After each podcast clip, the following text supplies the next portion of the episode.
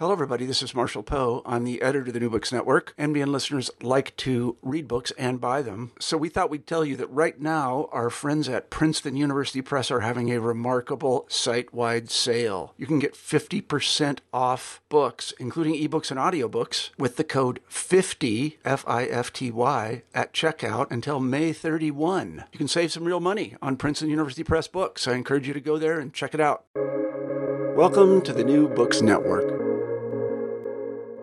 Welcome to New Books in National Security, a podcast channel on the New Books Network. I'm your host, Kyle Beadle, and today we'll be talking with Professor Philippe Bourbeau about his book entitled On Resilience Genealogy, Logics, and World Politics, which is newly out in paperback. Professor Philippe Bourbeau is the first director of the Graduate School in International Studies at the University Laval in Quebec. He is also the chairholder of the Canada Research Chair in Immigration and Security and an associate professor in the Department of Political Science at the University Laval. He has published articles on securitization of migration, the power of numbers in global governance, resilience as applied to world politics, the practice approach in international relations, and a multidisciplinary theorization of security. He is also the author of Security Dialogue Across Disciplines from Cambridge University Press in 2015 and The Securitization of Migration from Routledge in 2013. Thank you, Philippe, for being here today. How are you doing? Thank you very much. This is a wonderful introduction. Wow, I'm flattered. Thank you very much. So, can you tell us a little bit about yourself, your background, Sure. Uh, well, let's first, with perhaps an apology. Um, English is not my mother tongue. It's, it's it's a language I learned quite late in my life. So apologies. Uh, I'm probably going to make a lot of mistakes. You know, verb tenses and all that stuff. Uh, so um, please accept the. Um, the less than perfect English uh, I'm going to try to entertain you with in the next 40 minutes. Um, I'm, I'm from Quebec. Uh, it's a francophone province in Canada. And um, I decided back in the days uh, to try to do a PhD in political science. Always been very much interested in immigration. Always wanted to learn more about why people are moving and what are the implications of that movement of people. Did a PhD at the University of British Columbia in Vancouver, so on the west coast of Canada and then um, got a job at a small francophone university in Belgium, in Namur, which is a wonderful city. If we ever are allowed to travel as a tourist, uh, I re- highly recommend. It's a wonderful, beautiful, small city. It's really gorgeous. And I've been there for three years, and then I got a job at the University of Cambridge in the, in the United Kingdom. Uh, I've been there for a few years. This is also a wonderful city to visit, by the way. Uh, and then from there, the University of Laval um, invited me to apply for a um, Canada Research Chair. And I did. Then I arrived in Quebec City in 2017. And as you mentioned, uh, since 20, 2019, I'm the director of the Graduate Studies and International Studies. Uh, we could talk about that a bit later. But that's basically the, uh, the path or the multiple path that I had the privilege of walking. And how did you come to write this book? Well, um, I between jobs, I happen to follow quite a bit of the of the work done in psychology. Uh, my work is on migration and security, and security in a very multidisciplinary kind of way of understanding it.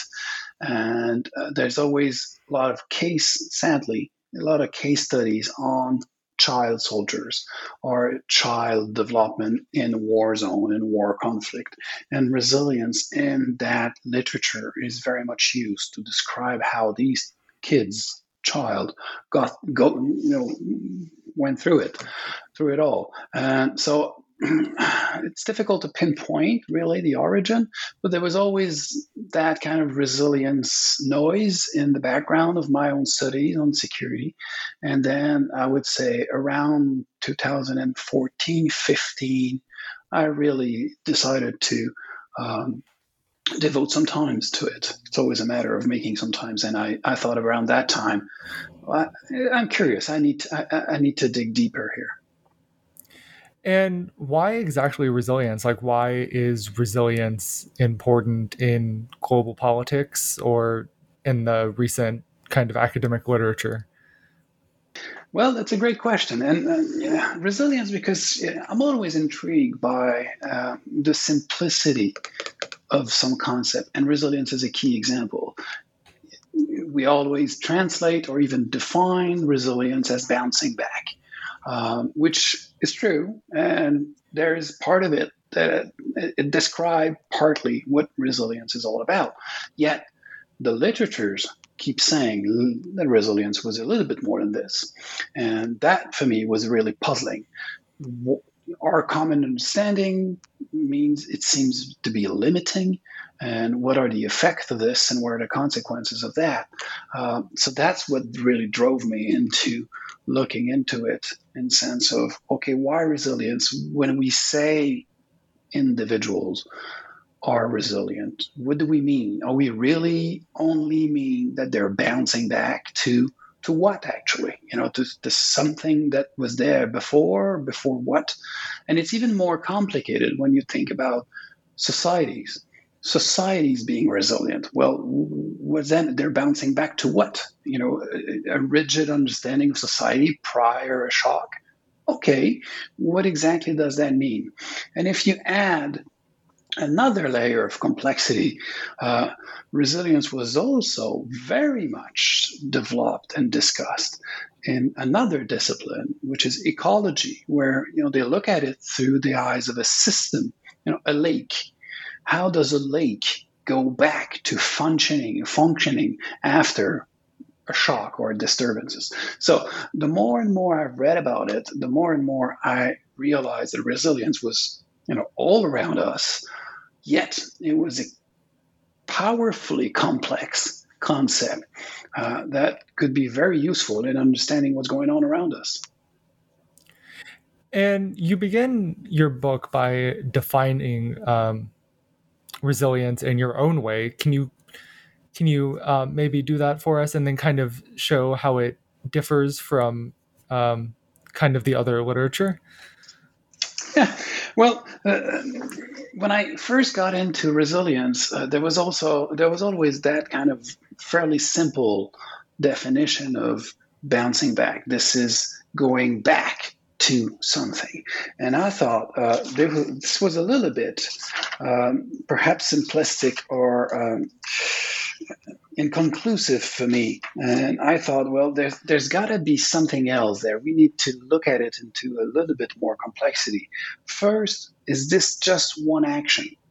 Or it's a pattern of actions. Uh, is this one thing that I'm doing that I can go back to, or it's a set of reaction, set of pattern, repeated action that brings me to somewhere. So I started to think about resilience not that much as a quality that, it, that an individual possess. That was pretty much the early understanding in psychology literature back in the 50s and the 60s and the 40s that you know and then either you had either you had resilience or you had not it was some sort of a quality that you did possess or not and i wanted to move away from this as did the literature uh, in psychology and, and criminology. So I started to define resilience as a process.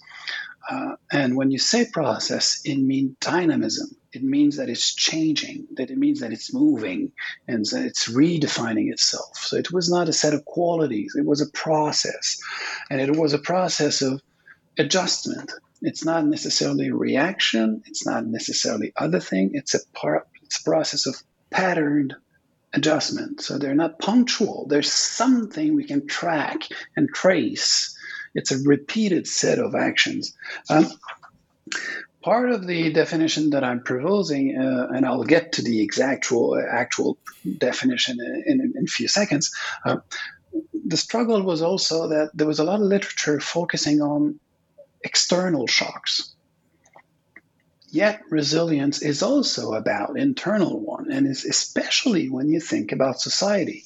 You know, shock to a society or for a society. It's not always external to the same society, it could be internal. So, resilience is also very important to, end the definition of it, to include the notion that the shocks, the disturbances could be both internal and external.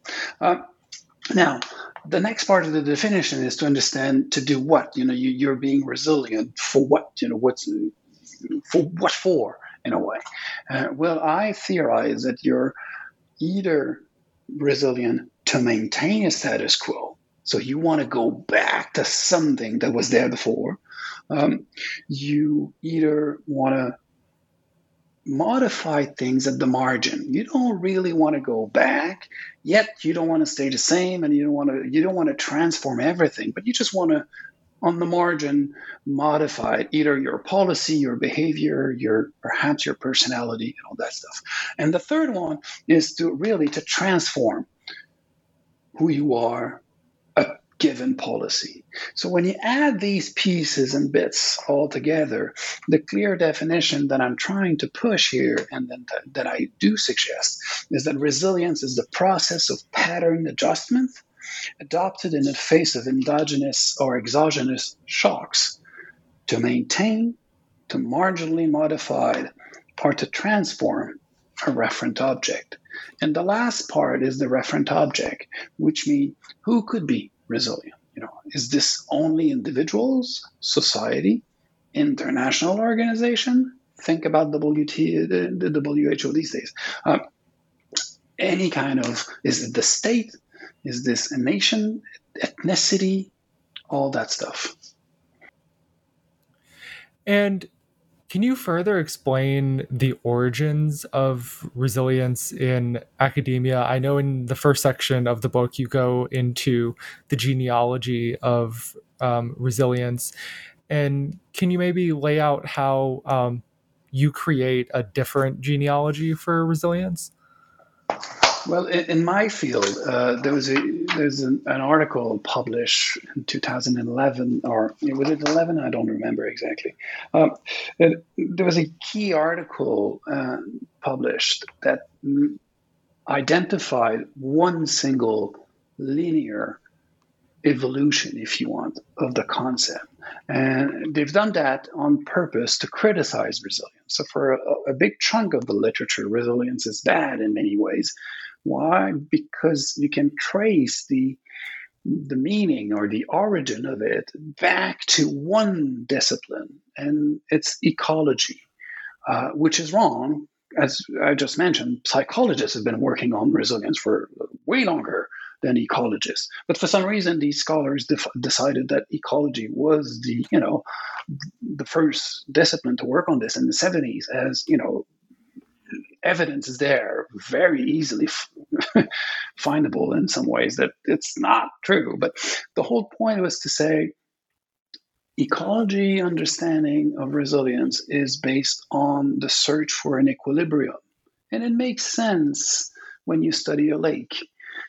It is true to some extent that a lake with, you know, if for some reason get a lot of polluted water, try to find a way to get back to some sort of an equilibrium within the system around it. Uh, so there's a there's a notion of equilibrium, and there's a notion of going back to something that was there, uh, almost in a sense of a rational kind of understanding of how things are working in the, on the planet. Um, my argument was, well, this is true, but largely incomplete you know this is not a genealogy. And the best way to think about a genealogy is to think about a tree. You know that, that that's what the genealogy is. There are multiple branches. There's not just one.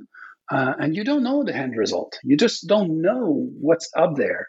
Uh, it depends from where you start. And this is how i came to propose that the origin of resilience if there is such a thing uh, it's certainly not linear. It has to be multiple branches. And when you really look into it, you realize quite quickly that in fact, you know, there are a lot of work in psychology in the 40s and the 50s, in the 50s, criminologists in the 70s and the 80s, and then there's a whole range of other disciplines urban studies, engineering that really populated that tree and uh, made resilience the multi disciplinary concept that it is today. And then to reduce it to one linear branch seems to me to be a key mistake.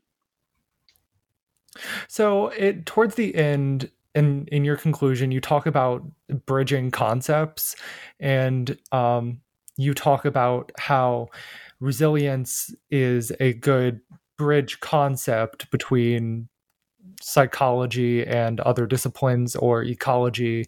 And it, it's one of these things that bridges um, multiple disciplines. And so i guess my question is, is for you as someone who studies um, global politics and migration why do you think that um, we're we're such attracted to these these bridged concepts these ideas that cross multiple disciplines it's a good it's a great question uh, well let me let me just let me just say uh, because I think the world works that way.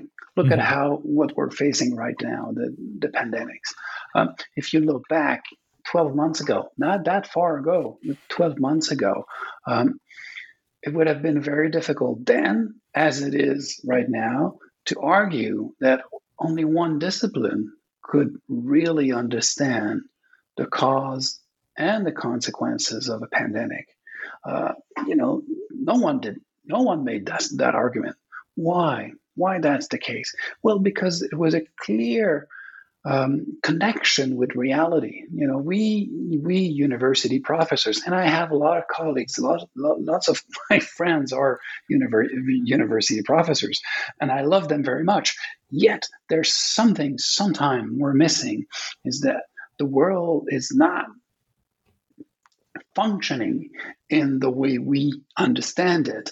Uh, so a university typically is, is organized through discipline. And when we go around and find a team or a topic or an issue to study, we tend to reproduce that disciplinary way of understanding things. So if you work on power, then, you know, if you come from political science, you have a a certain track or path to look at it. If you look at other things, economy, anyway, you get the point. The whole so the whole notion of a disciplinary understanding of issues is a wonderful way within the university to function. But when you take that functioning world outside and put it into the real world, sometimes there's a disconnect. Not always, but sometimes, more often than not, there's a disconnect. And I think the pandemics is clearly one of the biggest illustration of that. And I think resilience is another one because you see it in so many disciplines and so many fields of research are using this word or using this concept are trying to understand what's the meaning of it and what's the added value then my argument is to say listen this is like security. This is like power. Security is very much theorized in the field of international relations slash political science. But they don't have a monopoly on what, it, what security is all about. Criminologists are working on security as well. Sociologists, historians, uh, you know, philosopher are working on security. Aristotle works on security. So it, it, it's not a monopoly of political science. My sense is that resilience and security are part of these huge concepts that are bridging discipline together. And they're simply illustrating that if you don't work this way, if you don't work with a multi or interdisciplinary framework, it's not that you're wrong, it's just that you're missing a big chunk of reality. That that that, that that's very well put. Um, and um, I guess you then uh, use this multidisciplinary um, outlook to apply the concept of resilience to global politics. Um, can you kind of explain the importance of that connection and maybe dive a little bit more into um, how you theorize resilience in global politics? Well, the, the key example is migration. So, um, and the example we use is boatloads of refugees. Uh, sadly, uh, we see that pretty much every summer in North America, especially, you know, uh, at least on the West Coast. Uh, there's always, or there have been in the past few years, uh, these sad events where there's boats coming out of the Pacific Ocean and end up on shores. You know, we've done we had that in Vancouver in '99, but presumably in the U.S. as well. Perhaps I don't know. Uh, arrival of a certain number of refugees or asylum seekers uh, in some sort of boats um, on shores of a country. Now, that's the shock. Uh, this is a disturbance. This this is an event, uh, and uh, we need to figure out what it means. Uh, now, you have multiple options as a society to read this event. Um, either you look at it through uh, a, a, sense of um, protection. We need to protect, uh, for example, the Canadian society from these individuals. There might be terrorists into the group, so we need to protect ourselves. We need to be resilient. Canadian society needs to be resilient to make sure that that event doesn't happen too often and that the consequences are not negative. So we need to protect ourselves. So there's a strategy of maintaining the status quo, um, either by in, in relationship with these refugees or even broader. Take, for example, if you um, admit a million immigrant per year in your country. There are arguments out there that's going to say, well, if we accept too many of them, we won't know who we are anymore, or as a nation, as a group. If the province of Quebec accept too many immigrants, the argument goes, uh, we won't know what it means to be Quebecois anymore. We won't know what it means to be French if that happened in France, US, etc., etc. So the whole point is to say we need to be resilient to protect ourselves. So there's a strategy of maintaining the status quo. There's a flip side to this, um, which is perhaps less documented, where the event disturbance of either the refugees boat or the general immigration system, uh, pointing to some limits and, and, and problems, could as well highlight, underscore the need to transform a policy. Perhaps that's there's the policy is the problem, not entirely, but part of the pro, of the policy is the problem. Therefore, being resilient mean enacting a transformation, a renewal. We will redefine who we are. And in a way, to some extent, if we summarize greatly here in a bold kind of statement, in a way, Canadian immigration system in the 60s and the 70s was about that. You know, it used to be a fairly rigid, closed system, immigration system in Canada, you know, prior to the 60s and the 70s. But in the 68, 70, 75, they've decided to transform what migration meant to Canada and then renew its sense or its understanding or its relationship with the other, other being the immigrant. So, what is a sense of being resilient means bouncing forward to some extent. So, you know, uh, migration is the, always the key example to illustrate this. Right. And I, I am interested in um, the theoretical framework you lay out um, as well. Um, could you explain? I know it, it, it looks better to read it on paper, but um, can you explain maybe that triangular relationship between security, resilience, and non security politics? Okay, um, there's a bit of a prior discussion here, though. Um, this is a book within the security field that looks mm-hmm. at it through the effect of discourses. So, uh, how do we understand an issue to be securitized? Mm-hmm. Uh, how do we know whether it is securitized? There's a there's a huge debate in the field about this. One of the way that an issue get to be securitized not the end of the story, but one of it, one side of the story, is to say that someone has to say it. Someone has to declare that migration is a security concern. If no one's mentioned that migration is a security concern, then mm, chances are it won't be. Now, you and me, we can say that migration is a security concern while having a cup of coffee, it won't have a lot of consequences. But if it's the president of the United States, or if it's the prime minister of Canada, or it's the prime minister of the UK, that's a whole different story. So there's a social power as to who is making this speech. So the whole theoretical framework was to say it's not true that we can securitize everything. That's not the point. But if we follow that line, then it means that security is a little bit flexible in terms of how do we understand what's a security issue or not. Now, having said that, what happens if you want to desecuritize an issue?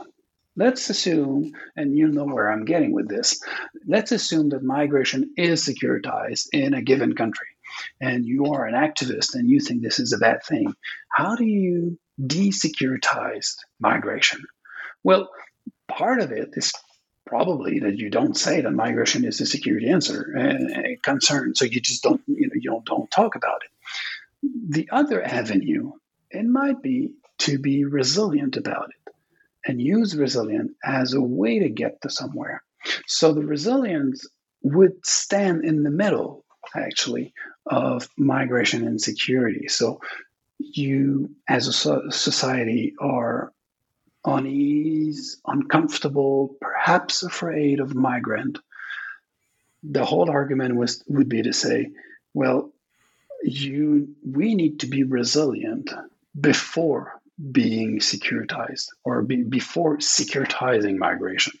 So resilient becomes somewhat in the in the middle of it, in sense of securitizing or securing the society feeling or perception of migration instead of jumping directly to let's securitize the whole thing otherwise we won't know who we are anymore. And my sense is that if we accepted that resilient was part of it, at some somewhat in, in the middle of that equation, then perhaps migration would not need to be as much securitized as it is today. Right, and uh, can you maybe uh, go into that a bit um, more about how you think that migration could be desecuritized? Oh well, it's it's it's really difficult. Um, to imagine because really migration was a solution to a lot of problems in the 60s and the 70s. Uh, you know, it was a problem, it was a solution to a demographic problem, uh, it was a solution to economic problem. Uh, and back in the 19, 1990s, pretty much throughout the liberal democracies, it became a security concern. It became somewhat of a danger everywhere in all liberal democracies all of them in the early 90s, they all switched to understanding migration as a security issue. Um, why is that? What happened there? Well, you know, perhaps it was the end of the Cold War, uh, perhaps it was other issue, there was other events. Yet we see this trend now. How do we scale back if we want to? Because really, some, rightly or wrongly, are quite comfortable with the fact that migration is securitized or fairly happy that at some point in time there's a sense or perception that we do control our borders and all that stuff. Uh, rightly or wrongly, that's not the point. But how do you desecuritize migration? It's very difficult. And the mistake would be, I think, to think of it in one linear answer. Uh, there's no there's no magic there. Uh, as long as people think and believe that there's a threat associated with the movement of people, then you know part of it will be securitized. Now, you know, you could ask me how do we make sure that it's no longer a threat? Well, I don't know the answer to that, uh, and I don't think anyone knows actually, or you know, and I would be very skeptical of fairly easy and simplistic answers to that kind of question. Right, I agree, and I I think where I'm trying to go with this is that there is a larger debate that could be had around how around the broadening of security issues and um, to include things like climate change, which which which is uh, which is a security issue in my opinion. But do you think that resilience, the concept of resilience, could apply to other types of areas that are securitized? That's a great question. Um, well, in the field, in, uh, you know, not that long ago, in two, three, perhaps four years ago, there was a lot of opposition between resilience and resistance. There was a sense that uh, you cannot be both. So either you resist the policy or you become accustomed to it or uh, you let down your guards. There was that kind of image as well, and then you become resilient. You accept your fate, and you you, you don't rebel anymore.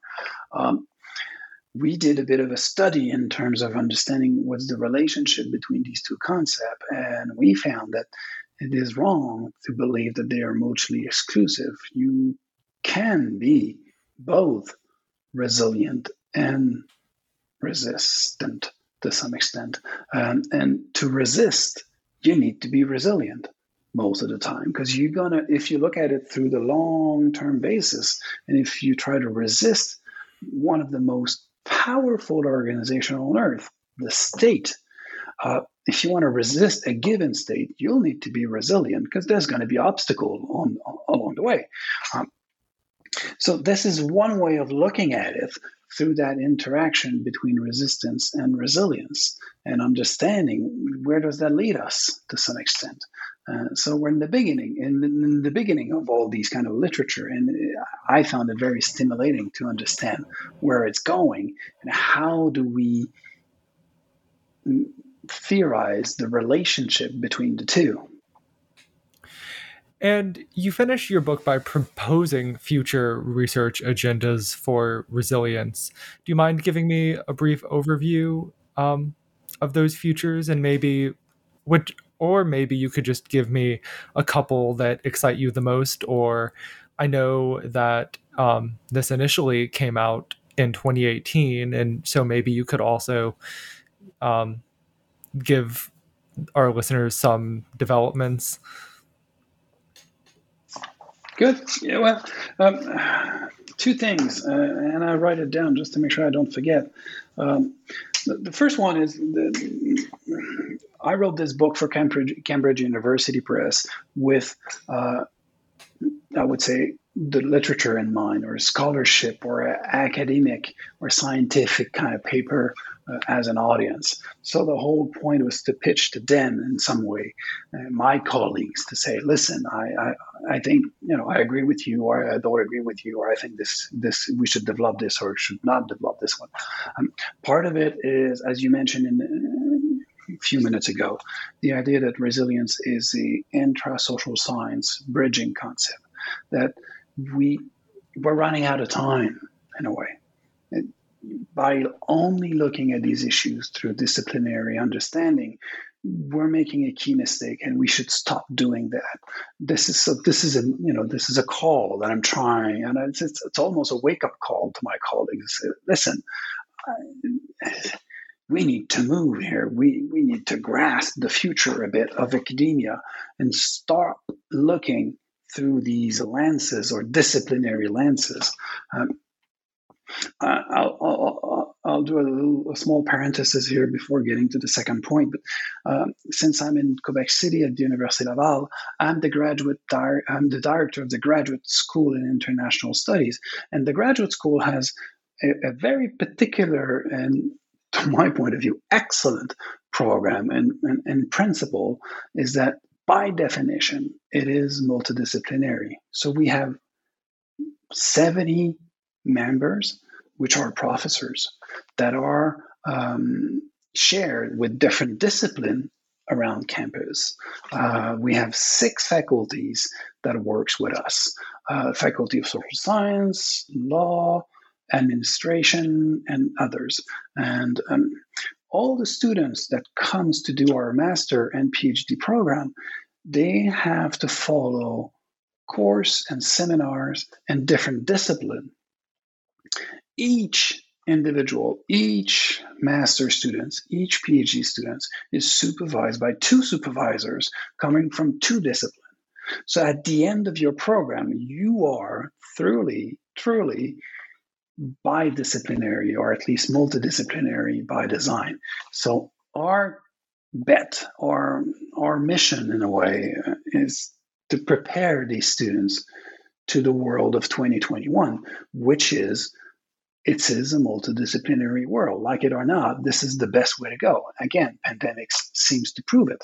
Um, the second direction of, of, resilience that I would like to uh, to pursue um, is there's a connection between perhaps two concepts that we haven't talked about in world politics, sadly so, uh, is the connection between resilience and trauma. Uh, there's a wonderful book by Emma Hutchinson um, at Queensland University in Australia. Wonderful, wonderful book. I cannot recommend it more. Um, on trauma in world politics and largely define emotions in world politics. How do they interact and away from opposing emotion and rationality. We're not in that kind of world anymore. But what are the impact, the causes, and the consequences of trauma?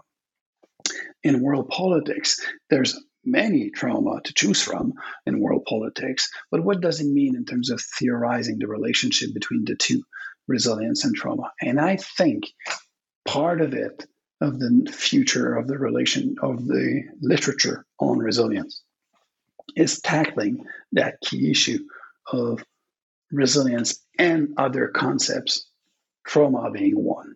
We talked about resi- resistance, but there might be power. So, resilience and power, what does that mean? I talked a lot about resilience and security, but what about resilience and public policies? What about resilience and democracy? So, perhaps a team that you talked about in the US these days, or you know, in the last few months and two, three years, the resilience of democracy or the resilience of democratic institutions or dictatorship, because dictatorship could be resilient as well. You know, so philippe uh, i've taken up a lot of your time for today. So finally um, where are you off to next? What are you working on now i'm working on now two things uh, one of which i'm super happy. Um, we did we did at the graduate school uh, of international studies a summer school uh, in May and June of last year, so right in the middle of the pandemic, we did a summer school on Zoom, online, uh, where we invited 25, 30 scholars from diverse discipline to talk about the cause and the consequences of pandemics on their own either discipline or field of research. So, uh, what is the consequences on international investment? What is the consequences of pandemics on environmental issue, on food security, on diplomacy, on migration, on other things and what's the relationship with history of pandemics and all these kind of things it was hugely popular wonderful. And then oxford university book uh, oxford university press invited us to submit a book proposal which we did last summer. And um, i'm glad to say that the book is under contract. Uh, so we, it should be out well, presumably 2021 by now, uh, but it, it's a collection of multiple discipline, multiple scholars, multiple generation of scholars, uh, looking at pandemics, not that much COVID 19 per se, or not that much the pandemics themselves, but the impact of it. So, this is not a book about the history of all the pandemics that happened to humankind, but what, what are the consequences of this for these issues? Uh, and I'm super happy. Collection of wonderful scholar. I'm humbled to be the editor of that such a professional, talented, wonderful group of scholars. So that's the one main um, research project that you know, it coming it's coming to an end now. Uh, the second one is I want to produce and I want to think and invite scholars to uh, work a little bit more on a multidisciplinary understanding of resilience. Uh, this is an argument that I'm pushing forward for the last four or five years, but I want to connect individual now. I made the argument. I want scholars to connect through a big conference where we could lay out the paradigm of resilience as a concept that could cut across disciplines.